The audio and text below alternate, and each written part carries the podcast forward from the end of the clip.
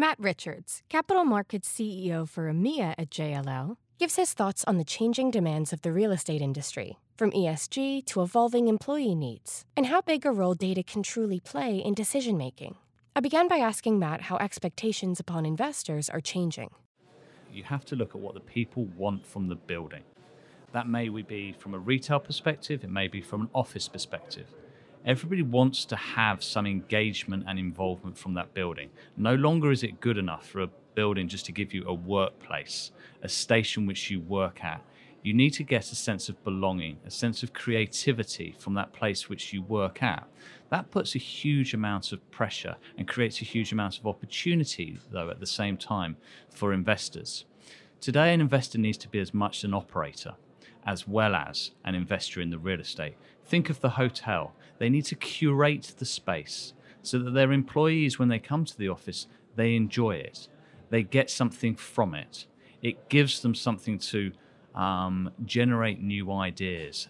It connects them the rest of their team. Going forward, you could argue it's always been the case.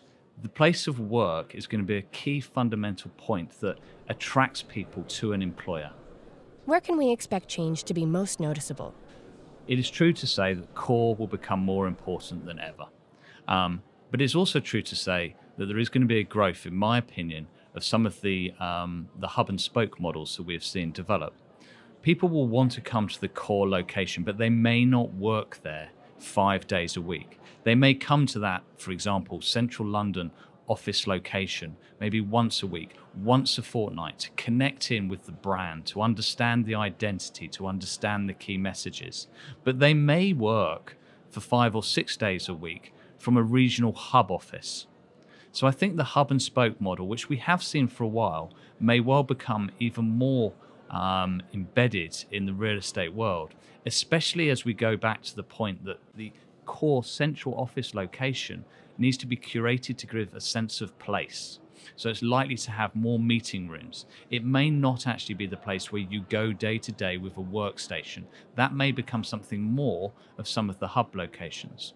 So I expect also to see considerable investment back into the local communities and local areas because this is somewhere where a lot more people, as they work from home, demand more from their local communities. So at the same point in time, I believe there's going to be more investment into local communities.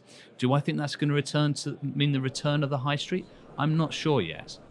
And how are investment decisions being influenced by ESG criteria?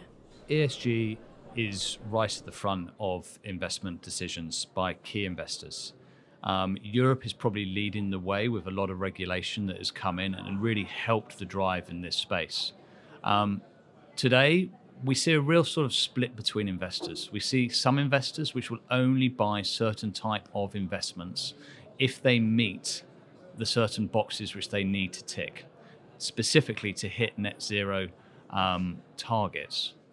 However, this has created an opportunity if we also look at the CRREM pathway and you see how buildings become redundant over a period of time, that is creating opportunities for those investors, those developers who have the knowledge, the skills, and the creativity to reposition those um, assets. So, what we're seeing really is a two place market. We've got the marketplace where we've got, say, some of the core investors who will only buy the, the buildings which already tick the boxes, but we're also seeing those who are taking the opportunities that are in front of them to convert buildings to meet the targets of the future.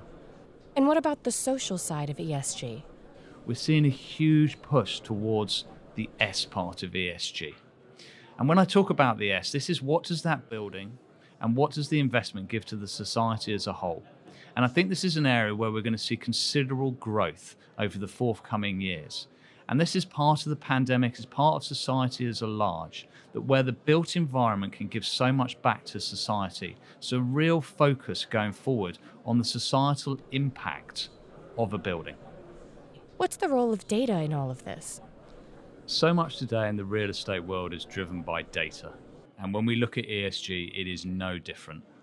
To really drive the change that we need to have, we really need to understand the data points. There is one thing to say that a building ticks some certain boxes, but what does it do long term? We need to be able to measure all the energy usage of a building. we need to collate that data and from those data points drive the changes in the buildings of the future. Today, we're not very good with data. This creates a huge opportunity and a real need for advisors, such as ourselves, but also for investment into the technology that is so desperately needed to capture that data and then utilize that data to build for the future. And this is an area where JLL has been investing many multiples of dollars into the investment, backing startup companies to collect that data. And then how do we analyze that data to advise on buildings of the future.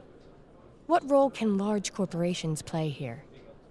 I think one of the things that's going to become increasingly important for investors is what is the total value to society um, that is brought by their investment. And when I talk about this, I'm talking about not just the jobs that they bring to a location by making an investment in that location, it is also about are they bringing green spaces? Are they putting in a doctor's surgery? Are they putting in a local school? Are they putting in a skate park?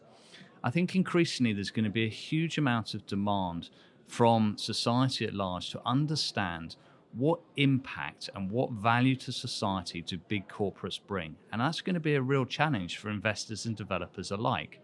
And it puts a requirement on advisors like us to really sort of being able to quantify what is the value to society that is brought by an investment. If you are bringing a new, large, multi use uh, development onto a greenfield site, which at times might be massively challenging, how do you show to the wider community what is the value to society that you bring by making that investment? And I think these are demands that will be placed upon us as advisors and by investors to really be able to show how real estate can shape the future and what is the value to the broader society that real estate brings and how do we quantify that